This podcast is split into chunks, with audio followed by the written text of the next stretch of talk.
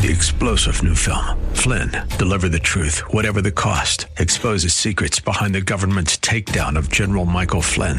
Flynn knew what the intel world had been up to. He ordered the first audit of the use of contractors. This set off alarm bells. He told the truth. He was the most dangerous person for Donald Trump to hire. They had to get rid of Flynn. Flynn, deliver the truth, whatever the cost. Available now. Watch it today. Go to salemnow.com. Salemnow.com.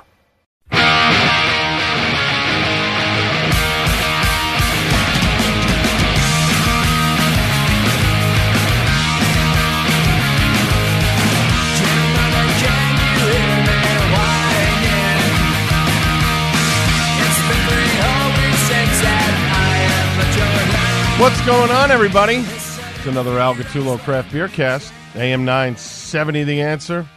Hope everybody's doing great. I know it has been a uh, it has been bitterly cold here uh, in the Northeast. Uh, we finally got some measurable snow in New York City for the first time in 700 days. Can you imagine?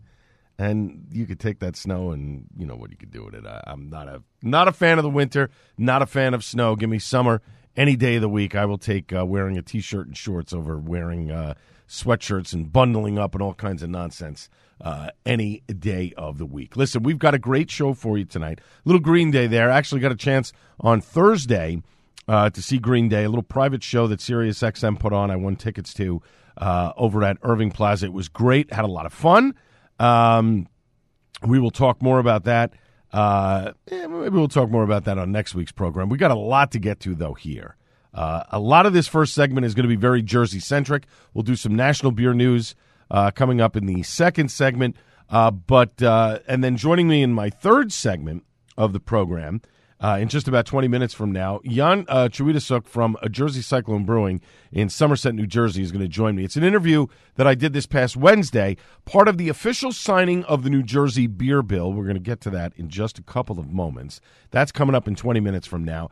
The bill is a game changer for so many. But uh, going to start off with some sad news first. We'll get to the beer bill in just a moment. But uh, last week, on uh, just as uh, the the week was ending, I didn't get a chance to uh, mention this, but apparently, Forgotten Boardwalk is closing after ten years in business. They will be shutting down uh, on February 29th.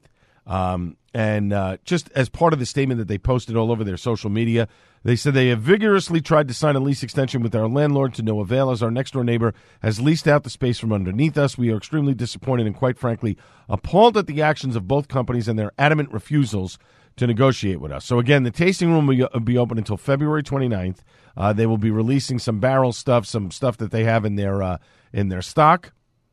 And um, they say, well, this chapter is coming to an end. We hope that Forgotten Boardwalk will continue, possibly in another form in the future. Uh, Jamie Queli, the owner of Forgotten Boardwalk, and she has been a guest on this program, told NJ.com uh, the following day, she did this. They made this announcement late Friday, and now on on that Saturday, last Saturday, uh, she said to NJ.com, "We have no plans currently to continue brewing and distributing at another location, as we would still need a space to store product and a distribution license from the state in order to do so." Uh, Forgotten Boardwalk had taken over Flying Fish's original location, which, by the way, had filed for bankruptcy a couple weeks ago. Uh, when they opened in 2014, Queli said Saturday that there was no connection between Flying Fish's bankruptcy and Forgotten Boardwalk's closure. I mean, that's obvious. There's nothing. There's nothing to do with that. Um, I will say this: uh, it's sad to see Forgotten Boardwalk go, um, but I'm going to leave this caveat out here.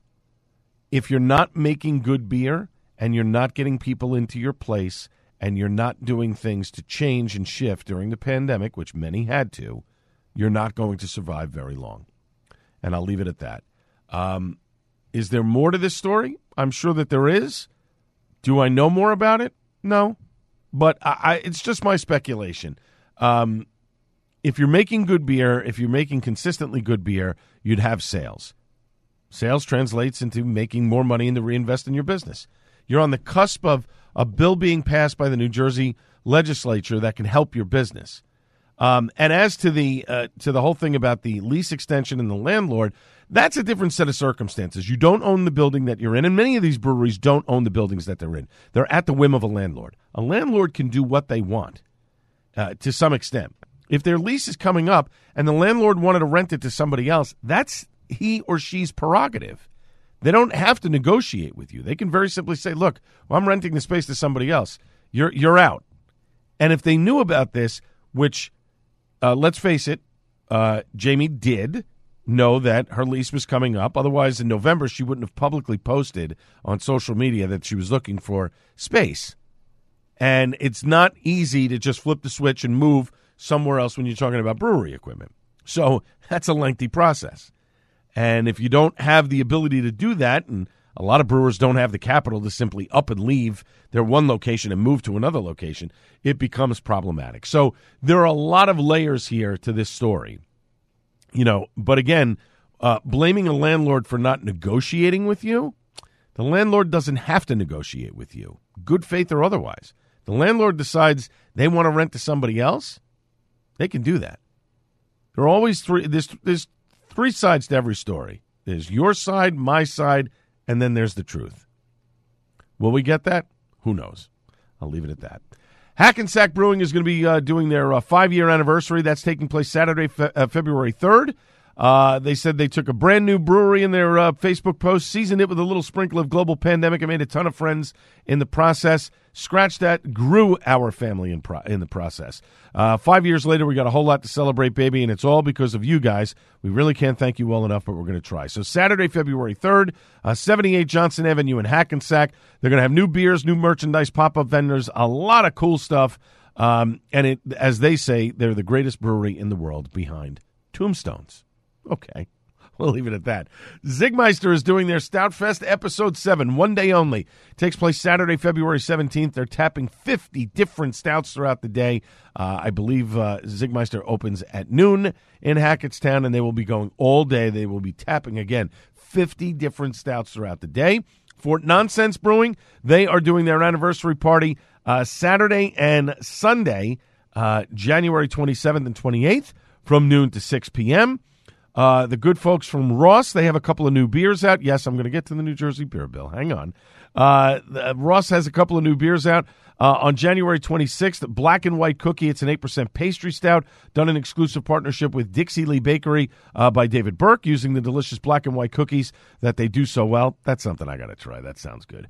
Uh, on February 2nd, uh, Icebreaker will be coming out. Their 12% winter warmer. On uh, February 9th, they'll be releasing To the Moon. That's their 8.4% double dry hopped New England IPA. And then on uh, Valentine's Day, Love Reaction. It's a 6.5% chocolate stout with strawberries and cream, perfect for Valentine's Day or any other day you want a beer you're absolutely going to love. And uh, kudos to Ross. They got a bunch of beers in the hopper that'll be coming out and a lot of good stuff coming from them uh, down the pike. Uh, finally, Governor Murphy overhauling the state's liquor license laws for the first time in nearly a century. Yes, he has signed the bill. The laws will now substantially boost the number of available liquor licenses statewide. I don't know about substantially. Uh, it's about uh, 1,500 licenses. Uh, it's about 15% in the state. That's a good number. It's a start, and it's about as far as it's going to go. We'll get to that in a second. Uh, it eases a wide range of restrictions that have stifled breweries and distilleries. Murphy says this marks the first substantial overhaul of New Jersey's antiquated liquor license laws since the aftermath of Prohibition. The governor added this will help breweries and distilleries flourish, while at the same time create new opportunities for smaller and more diverse mom and pop establishments in the state. It eliminates the annual limits on events held by craft al- alcohol manufacturers. It allows them to partner with restaurants and food trucks for food service. They cannot profit from such things. They can have a food truck on site. They cannot make money off of uh, the food truck, whether it's through, through food sales or renting the space out. A regulation, uh, as far as I am aware, Regulations issued by the Division of Alcohol Beverage Control in 2019 cap brewers to 25 on premise events per year. Those rules have been enacted for months as they were negotiating those changes. Uh, together with our partners in the legislature, we are laying new ground rules to help our breweries and distilleries flourish, at the same time, creating new opportunities for smaller and more diverse mom and pop establishments to set up shop or expand in New Jersey and help transform our downtowns. That from Murphy. The new law leaves the state's liquor license limit one license per 3,000 residents in a given municipality unchanged though it will allow towns to reclaim disused liquor licenses and licenses not linked to an establishment. Under new, the new law, uh, towns can move to reclaim liquor licenses that have have been inactive for up to three years. Uh, again, it could bring about 1,300 inactive licenses back into circulation. It would increase the state's stock uh, to right around 15%. Senator Paul uh, Sarlo of Bergen County says this is a smart and responsible way of increasing the number of active liquor licenses. At the same time, we retain the value for existing businesses that are so important to the economies of local communities. Um, the governor had proposed a number of different things. Most of them were shot down by the legislature. Um, and again, New Jerseyans should not expect more liquor license reform anytime soon. Sarlo said uh, to uh, to the press after the Senate approved the bill last week. I think this will take this off the table for a while. Uh, there will be a new class of liquor license for use in shopping mall food courts, which is uh, a, a, bid to increase foot traffic. Also, uh, municipalities can solicit bids for additional liquor licenses from other towns and cities, but only if they share a border. I mentioned this already. So, if Newark wanted a, uh, another license and they called up, um, you know, their neighboring town, they could do that. If Clark wanted to get a liquor license from Cranford, they could do that. They could not go into, say, uh, you know, Mountainside and ask for a license. Wouldn't happen. Uh, so this is a good thing. It's a game changer for the breweries. It helps them in a lot of different ways. They can offer discounts now. They can offer snacks. They can offer water, uh, sodas, coffee, those things, which is always a good thing. You want to have options uh, at your establishment. It is a big win and a game changer for the breweries. Congratulations to everyone uh, who has helped to move this forward. It's a great new day in the Garden State. I can't. It's it's just awesome. When we come back after a short break, more news and notes from around the beer world. This is the Al Gattullo Craft Beer Cast on AM 970. The Answer.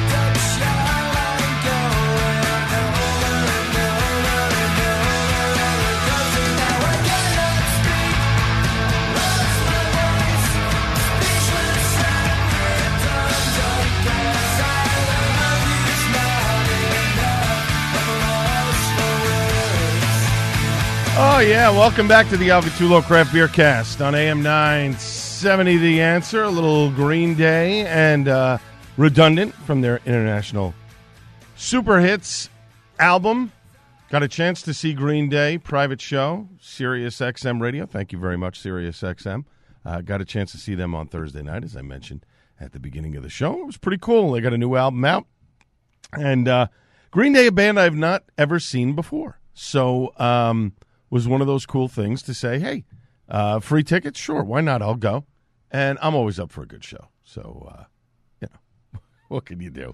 Uh, Green Day, good, good stuff. Love it. They will be touring uh, this summer, as I mentioned uh, earlier in the program. Now, coming up in 10 minutes, Jan Chwiedosiuk from uh, Jersey Cyclone Brewing in Somerset, New Jersey is going to join me. An interview I did this past Wednesday as part of the official signing of the New Jersey Beer Bill, the New Jersey Craft Beer Club had a little event over at Jersey Cyclone. I was invited along with other members of the press and, and of course, the general public. Got a chance to talk with Jan. We'll uh, air that interview in just about, uh, I'd say, about eight eight or so minutes uh, from now. Uh, get his reaction on uh, the signing of the bill, what that does for his business moving forward. Um, as I'm sure this comes as a big relief. And in this segment, segment we're going to talk about Alaska brewers and what they have to go through in terms of their state. You think New Jersey laws are bad? Well, check out this piece in a couple of minutes.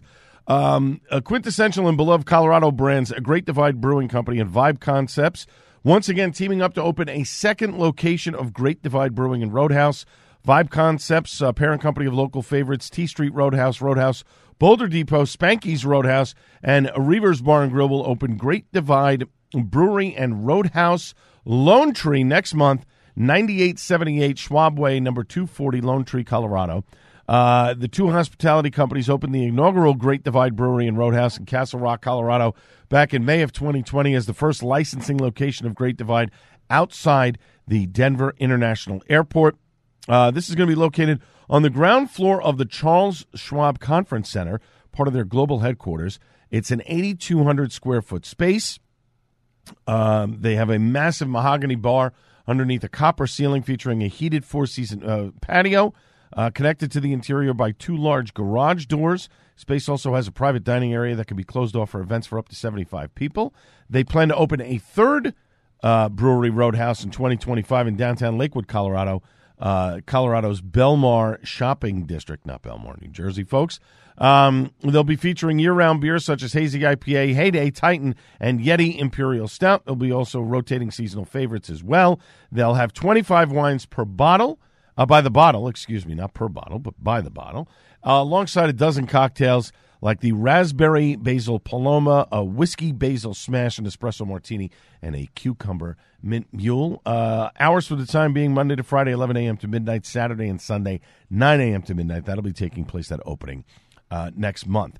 Von Ebert Brewing announced uh, about a week or so ago that they are moving into the former Ecliptic Brewing facility on North Cook Street in Portland, which allows the brewery to expand production and distribution from 4,000 barrels per year to as much as 20,000 barrels. Um, Sam Pecoraro, brewmaster of Von Ebert Brewing, says at Von Ebert, we live full bore, which is why we're investing in Portland and expanding our production and distribution so we can sell more of our award winning beer. By taking over the North Cook Street space, Von Ebert will be able to continue the legacy of brewing Oregon's world class craft beer. John Harris, the former owner and uh, brewmaster of Ecliptic Brewing, says, uh, I am very happy to have found Von Ebert Brewing to move into the brewery I created, and the, the building will continue to make beer. Von Ebert Brewing makes awesome beers, and I look forward to working with them to continue to produce small batch ecliptic beers on the same equipment. Von Ebert plans to have the North Cook Street tap room reopened to the public this spring. Um, and there's been a lot of talk about the Oregon Brewers uh, right now uh, facing major major challenges between inflation on the cost of ingredients, supply chain issues, employee shortages, and, the pandemic. Oregon has lost more than 20 local breweries in just the past few months. Harris cited such reasons in his decision to sell. By making this purchase, Von Ebert hoping to weather these hard times for craft beer by expanding into more 12 ounce canning and off premise sales, including its gold medal winning Pilsner named Pils. Uh, volatile substance IPA and likely more to come with this move. Von Ebert Brewing plans to grow its distribution throughout Oregon and Washington and eventually Idaho, as well as parts of California. Oregon has been hard hit. They never really recovered during the pandemic, and that's why we're seeing a lot of these breweries going out of business in that area. Um, and uh, you know, it, uh, uh it's it's sad, um, but they had a lot of restrictions that they were not able to pivot on again, I think those that survived in the pandemic did a couple of things. One, they were able to pivot to get their beers in takeout form to customers, right? Then, if they had brew pubs where they had restaurants, they were able to shift to a more of a to go business as opposed to dining. But conversely, if you weren't able to shift that quickly, you were pretty, you know, you were left in the dust. And especially in Oregon, where businesses were shuttered. You know, it wasn't even like, all right, you know, we're open for limited whatever. They just closed down. Or some decided, all right, we'll weather the storm, we'll see what happens, and then, you know, reopen. And they never really uh, recovered. Uh, our good friends from Stone Brewing, uh, Stone Delicious Hazy IPA, it is out now. It is a beer that has reduced gluten in it. Sabro, Eldorado, uh, Eldorado, and Azacca hops providing intense creamsicle, peach, and pineapple flavors. Uh, this one is extra juicy, extra hazy, and extra delicious. Stone Delicious Hazy IPA, now available at Stone locations and is shipping nationwide as we speak. You can get on that uh, if you are a Stone Brewing fan. Hopefully, I'll get a couple of cans of that and uh, get a chance to try that um, when it's out. Finally, uh, Alaska Brewers, listen to this. So, Good news is a new bill is pending in the uh, Alaska legislature, which will prohibit big beer from entering into exclusive deals with bars and stores in Alaska. The passage will level the playing field for small craft breweries and it's long overdue. But Alaska craft brewers have long been plagued by sketchy big beer practices, which have severely limited their growth and distribution. But it changes in 2024 if the Senate if Senate Bill 9 is approved. Um, the you know, listen, this has been happening for a long time. Brewery comes into a bar, says, "Hey, we're going to um, we're going to give you a tap system, but um, you're not you're not going to have to pay for it, but you've got to you got to have our beer on tap." Now, that's it. Maybe it exactly goes that way. Maybe it's not, but it essentially is in that sort of you know, like, hey, we give you this, you do this, right? So now what happens? Now you carry Bud, Coors Light, whatever it is. The small guy gets pushed out, and you don't care because you're the bar. You get a brand new tap system, but now you've got to maintain it.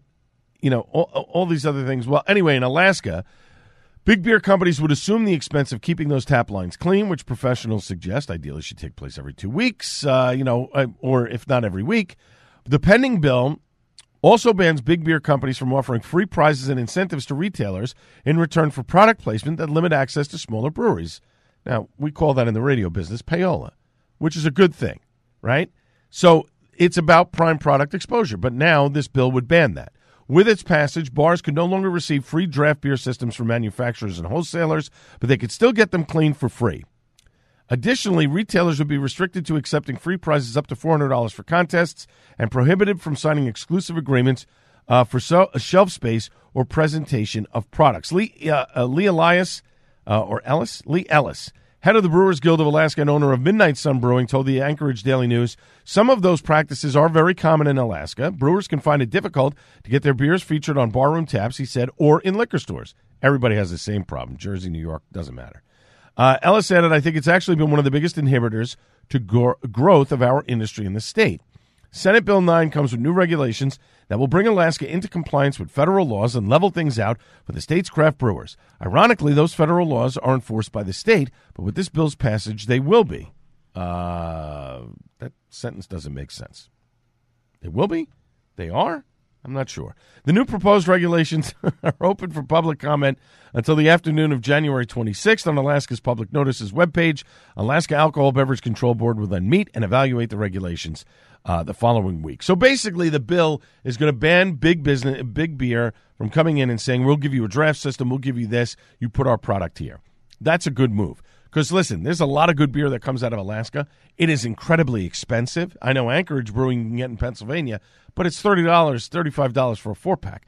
It's tough for me to pay that. Would it be the same with this? Probably. That, but that's not the point here. The point here is you've got to have uh, better product placement of your beer, and you can't do that if big beer is going to come in and keep you know stifling uh, things. So if this bill passes that would change the uh, the the playing field in Alaska. Let's hope that happens uh, for the Alaska Brewers because it's important. When we come back after a short break, Jan Swiatek from Jersey Cyclone Brewing in Somerset, New Jersey, is going to join me from his brewery. This is the Al Gattullo Craft Beer Cast on AM 970 The Answer. Welcome back to the Al Gattullo Craft Beer Cast on AM 970 The Answer. We're coming to you from Jersey Cyclone Brewing Company in beautiful Somerset, New Jersey. Uh, we're having a little uh, shindig here tonight uh, to um, celebrate the fact that the New Jersey beer bill finally passed and was finally signed uh, by Governor Phil Murphy earlier uh, this week, which is a great thing uh, for everybody. And really, to be honest, as I've spoken throughout, you know, this show and and you know in the weeks prior, um, it's a game changer. And so, joining me now is the owner of Jersey Cyclone Brewing, Jan Swiatek. Uh, Jan, thanks so much for having me here uh, tonight. And uh, how are you? Doing very good. Thank you for having me on. So, uh, the New Jersey Beer Bill does a number of things. We've talked about a, a, lot of it, but one of the things that really hasn't been discussed much is that you can make now up to 300,000 barrels of beer and allow license holders to directly sell and distribute 50% of the beer that is produced on premise in each year to retailers rather than rely on wholesalers. How does that help your bottom line, if at all?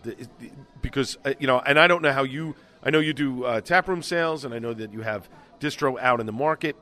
But how does that help you, or does it does it not change anything at all? So, for our business model, we haven't really evaluated how that's going to affect us moving forward. The big things uh, that the way we structured our business so far is on premise sales, obviously through the tap room, and um, some wholesale distribution.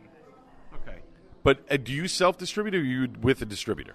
We are self distributed. Okay, so then this would this would in in effect it would help you because you would be able to deal directly with a retailer, but you're already directly dealing with a retailer at this point. So, all right, so then maybe that it doesn't affect you that much. So maybe that's something that's not going to uh, maybe maybe for a smaller place uh, it would affect that if they're not doing distro. Now, no more tours, collaborating with food trucks. You can offer snacks and beverages that are non-alcoholic, which is awesome.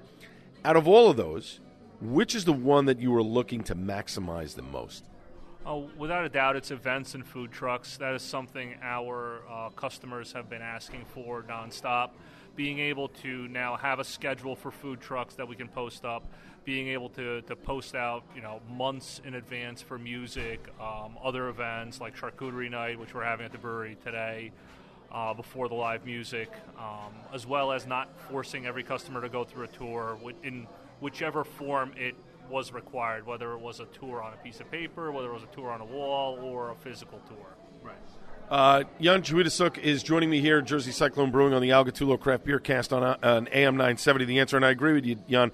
The, to me, the game changer is the ability for you to host unlimited events. Obviously, you're going to push that to the max. Now, in your space, though, does that mean more private events where you would be uh, closing things off, or would it be more of a sort of public? You know, maybe you can kind of uh, partition off something for somebody to have a private event and then uh, still have the brewery open for regular sales? So it's going to be a mix for us. Uh, we've hosted everything from weddings here to baptisms, um, as private events, as well as live music, trivia nights, bingo nights, um, charcuterie, uh, you name it. So for us, what we would do is look at our schedule, lay out the schedule for normal events for the public because that's who we serve at the end of the day. That's who enjoys our beers. That's who um, keeps coming back and, and, pushes the business forward.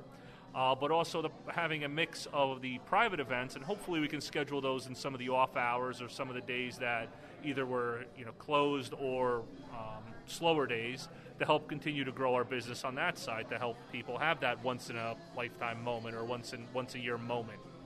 Has the ABC now? I know the ABC communicated with you guys to say that um, the rules that they have uh, previously uh, constituted, they vacated them now because of the law that has been signed, which supersedes all those things. Has the ABC communicated with you guys at all yet how they plan to enforce what they can enforce, or is it just hey, whatever the other rules that we have in place, these are the ones that we're going to enforce, and you know, and that's that?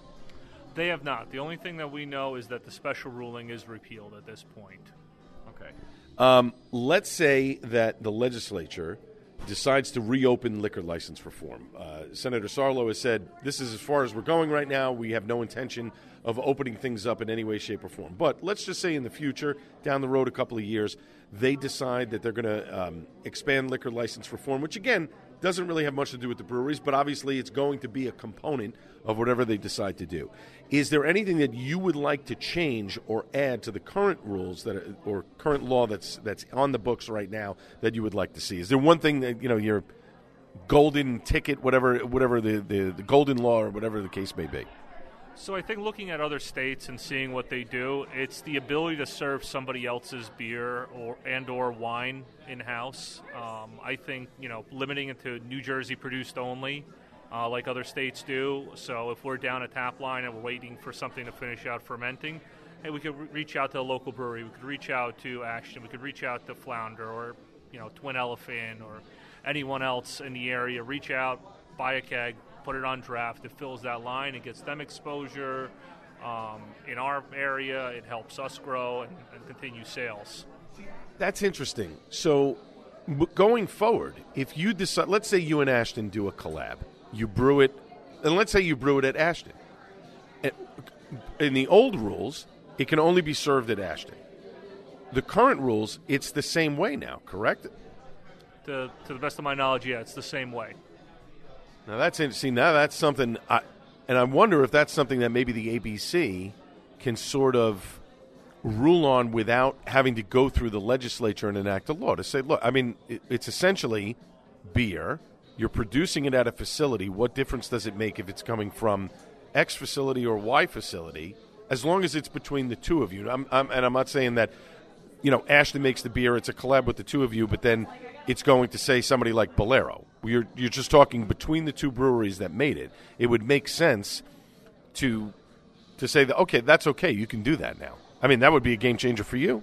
Well, absolutely, because then you let the uh, customers kind of decide. You brew, let's say you bring in a keg of the other beer that was brewed at their facility, and then maybe you did a slightly different collab. You could serve them side by side right. without having to really plan for that event at a bar or restaurant. Or on a flip side, trying to plan something where you're co-advertising, where go here and then go here and try it. Jan Chwiedosiuk from uh, Jersey Cyclone Brewing joins me here at uh, Jersey Cyclone. I'm de- enjoying this delicious porter here that you have uh, on tap right now. It is fantastic. Um, you, you, you, guys now have the ability to serve non alcoholic beverages. Um, I know that you have a soda on tap. Are you going to continue to make your own non alcoholic stuff, or will you bring in stuff from the outside? As of now, the plan is to still make um, our root beer on in house as well as a couple others. Uh, we may bring in um, some products that are already made. That's something we're looking at. But our customers have grown to love the fact that you know we're a craft here. So uh, at the end of the day, what's up there is stuff we make. I have to tell you, it must be great that you can actually bring a coffee pot in here now and make your own coffee. Then you don't have to go out and get coffee, right? Absolutely. um, in terms of events, um, I know they limited the. Uh, it's unlimited events here at the brewery, but it, they limited it to 25 uh, off-site events. Now, I, I, was I was of the thinking last week. I was like, you know, maybe 25 is too little off-site. But then, uh, after talking to a few people, apparently the industry standard is 25 events for others like bars and other places and things like that. Would you like to see that number increase, or is 25 right around the wheelhouse that you'd like to do off-site? Well, at the end of the day, you know, being a business owner, we like less restrictions and say unlimited or more. I think 25 events for now is a good number for a lot of us to grow into with the public. There's a lot of opportunities for us to interact with customers and interact with new areas, whether it be at a farm or somewhere else within the area. And um, trying to think of a last question here that that uh, you know I know you guys have uh, the Hangover Pretzel Company in here. You're going to bring some other things in. Um, do you think that offering those different types of non-alcoholic options and snack options will be a benefit to some people that come here that maybe not necessarily would want to drink beer? Hey, you do have a root beer on tap, or uh, you have soda for purchase, or you have uh, coffee because I'm not in the mood uh, to drink a beer tonight. Is that is that the, the goal to get more people to come in here in, in that way to discover your brewery, but also to discover the fact that you have other things besides beer? Oh, absolutely. We just had, uh, you know, we're in dry January, as much as uh, we're sad about that in the industry. Uh, but we had trivia night the other week, and one of the most popular things was a non-alcoholic root beer uh, that we that, that, we have on tap. Um, a lot of people wanted to stick to the resolutions, but they still wanted to come out and support the brewery. You know, go through the experience. A lot of them did pick up beers to go to take home that when the resolution is over, they're going to enjoy. But while they're here, we're, we're helping them, you know, create that experience, something to remember us by. Absolutely. Uh, Jan Chwiedosiuk joining me here uh, from Jersey Cyclone Brewing. We're here at the brewery uh, on the Al Gattullo Craft Beer Cast on AM 970. The answer. Now, here's my final question. Now, the fact that um, you're going to have the ability to serve, uh, you know, snacks and non-alcoholic beverages and things of that nature. Will there be an opportunity? I asked this of uh, Colin McDonough last week uh, at Oak Flower. You have your beer tenders behind the bar serving the beer. People have to go up and get their beer. Is there an opportunity now to have table service to maybe hire an extra person uh, if you know funds are coming in and things of that nature, where you have somebody walking around to the tables and you know, hey, can I get you a beer? What would you like? Serving you is that an option uh, at some point? I think as the breweries, all of us get busier, um, we ha- we'll have more ability to increase the experience we give customers because we're an experience-driven industry. And at the end of the day, for us here, it, you know, one of the you know, driving factors or one of the big things we want to do is leave everybody with an experience or a memory of a what we are working for, what we are making, but also the experience that they received here. Right. Jan, thanks so much for having me here tonight, and thanks so much for putting this on uh, this event with uh, New Jersey Craft Beer Club, um, celebrating the fact that this bill was passed. It was signed finally by the governor. It's a long, it was a long, hard fought battle uh, from you guys, the legislature. There was a lot of misunderstanding of, of certain things and how things uh, went along. But at the end of the day, you guys got things done, and to me, and I know you agree with me on this, it is an absolute game changer uh, for the brewery industry. So thanks again, and uh, congratulations. This is just absolutely awesome. Thank you, and thank you for stopping by, and looking forward to an awesome night tonight. Absolutely. All right, when we come back, it's time for Suds and Duds on the Al Gattullo Craft Beer Cast on AM 970 The Answer.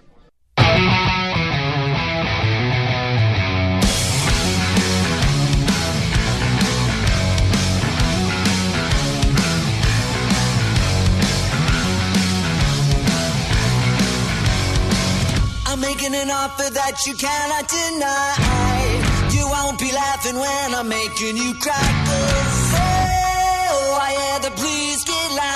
All right, final segment of the Al Gattullo Craft Beer Cast on AM 970 The Answer. A little new Green Day, One Eye Bastard. That's from their new album, Saviors, that dropped on uh, Friday. Got a chance to see Green Day uh, at Irving Plaza, a little private show, uh, courtesy of Sirius XM uh, on Thursday night, and that was a lot of fun. A very cool, uh, very cool little intimate event. Always like those types of events. So thank you uh, to SiriusXM for those tickets. That was pretty cool. Let us dive into Suds and Duds, shall we? Uh, because uh, that is an important thing that we do every week on this show, where I tell you about all the various beers that I have drank over the last week or so. In this case, it's uh, going back into December, and I let you know whether or not it is a Suds or a Duds. Starting off with Dark as Your Soul by Muckraker Beer Maker. Now, this is a can that I purchased over at Paragon Tap and Table. I should have bought another one, and if there is one still there, I'm definitely going to buy this one again. Oh my goodness! So I was a part of the Lager Room Guys podcast uh, at the end of the year, uh, where every beer that we drank, we drank three beers during the show. I almost drank a fourth. Um, every beer during the show that we were drinking had to be 13% or higher. So you can imagine by the end of the night, it was a little dicey for all of us. And this one, no exception. Roasty, strong, finish is smooth, fantastic. If you have not had Muckraker Beer Maker, you're doing yourself a disservice.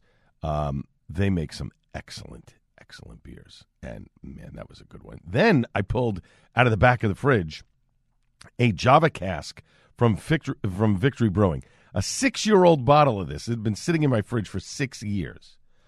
And for sitting in the in the back of the fridge for six years, held up surprisingly well. The coffee was there, um, a little bit muted, uh, along with the bourbon.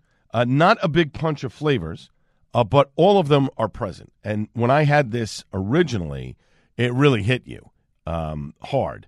Uh, so I was pleasantly surprised to see that for a beer at fourteen percent, that it still had some some kick left to it, but nothing you know too crazy. And again, even though I wasn't working when I was doing this, um, I didn't have to get up at three o'clock in the morning. I sipped it slow because I wanted to make sure that I wasn't going to get myself overwhelmed. And then by the time I got to this one, I was pretty much overwhelmed.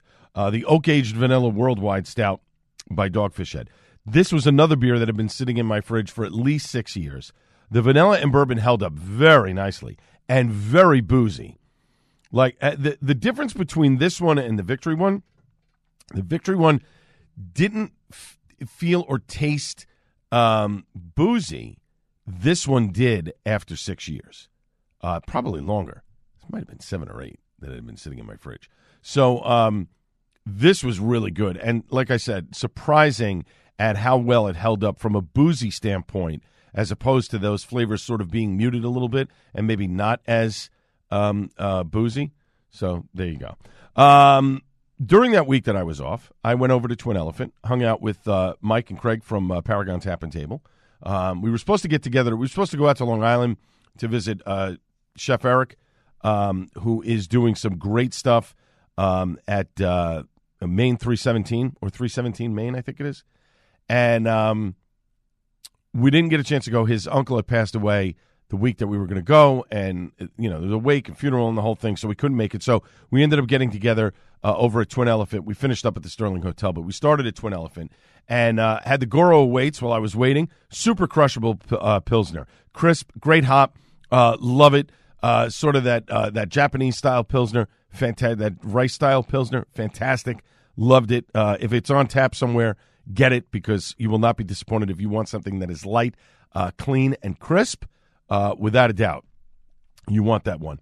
Uh, well, I'm I'm sort of going out of order here because of the way I checked in on Untappd, But um, at the Sterling Hotel, I had sub, uh, Sublimated Dreams by Burlington Beer Company, solid New England IPA, uh, good stuff. They have a good tap list. Uh, they do some bigger national brands there, but they do get the local stuff in. And the food at, at the Sterling Hotel has improved tenfold from you know even eight years ago.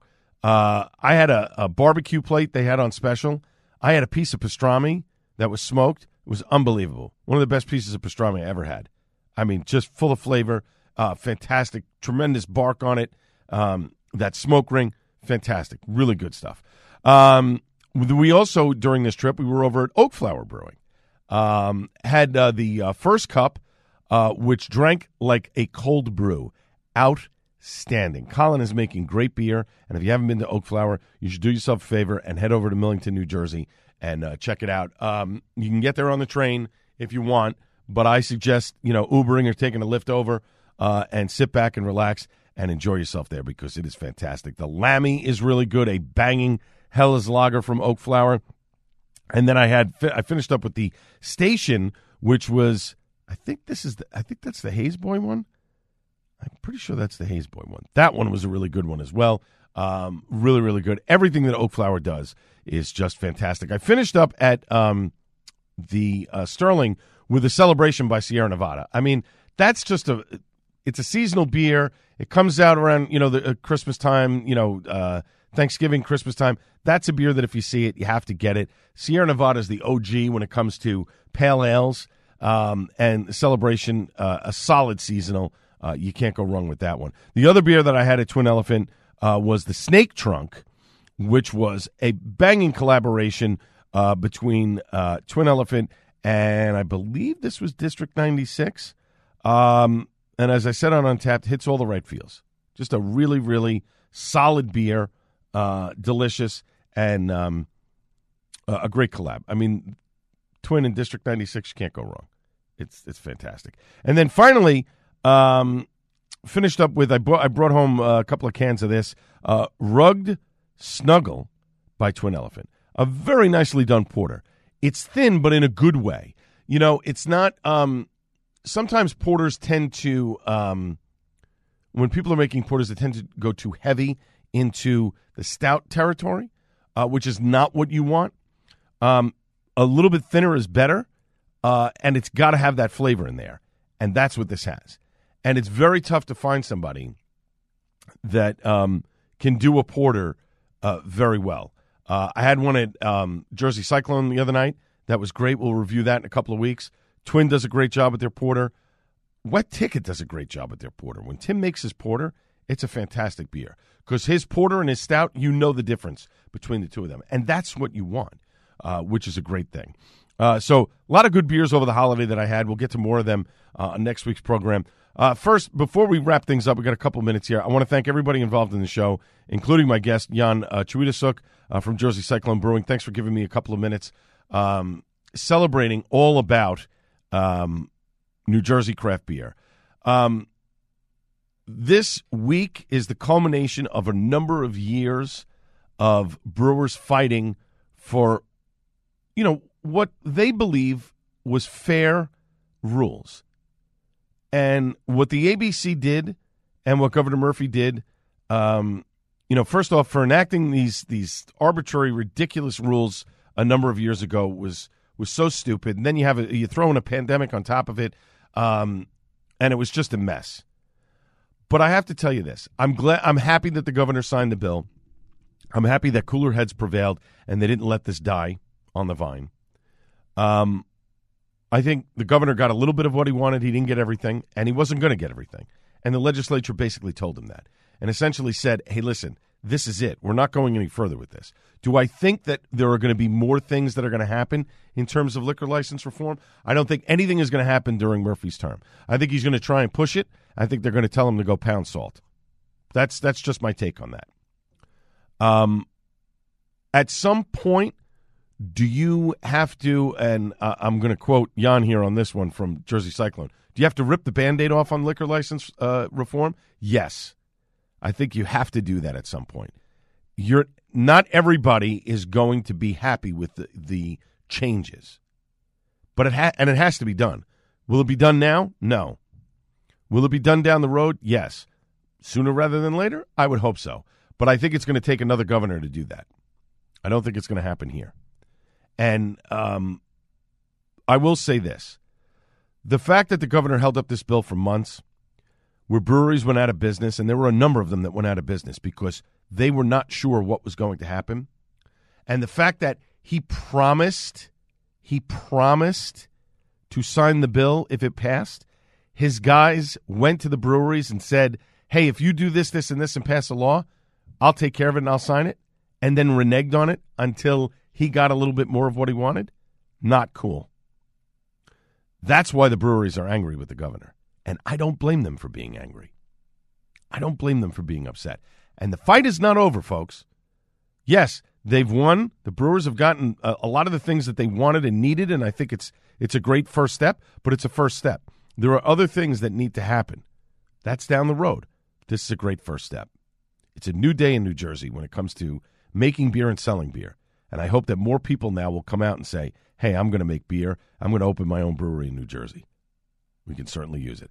Of course, let me thank, uh, last but not least, the great Buddy Watson. Back on the Joe Piscopo Show Monday at 6 a.m. This has been the Al Gattullo Craft Beer Cast on AM 970 The Answer. Cheers, everybody.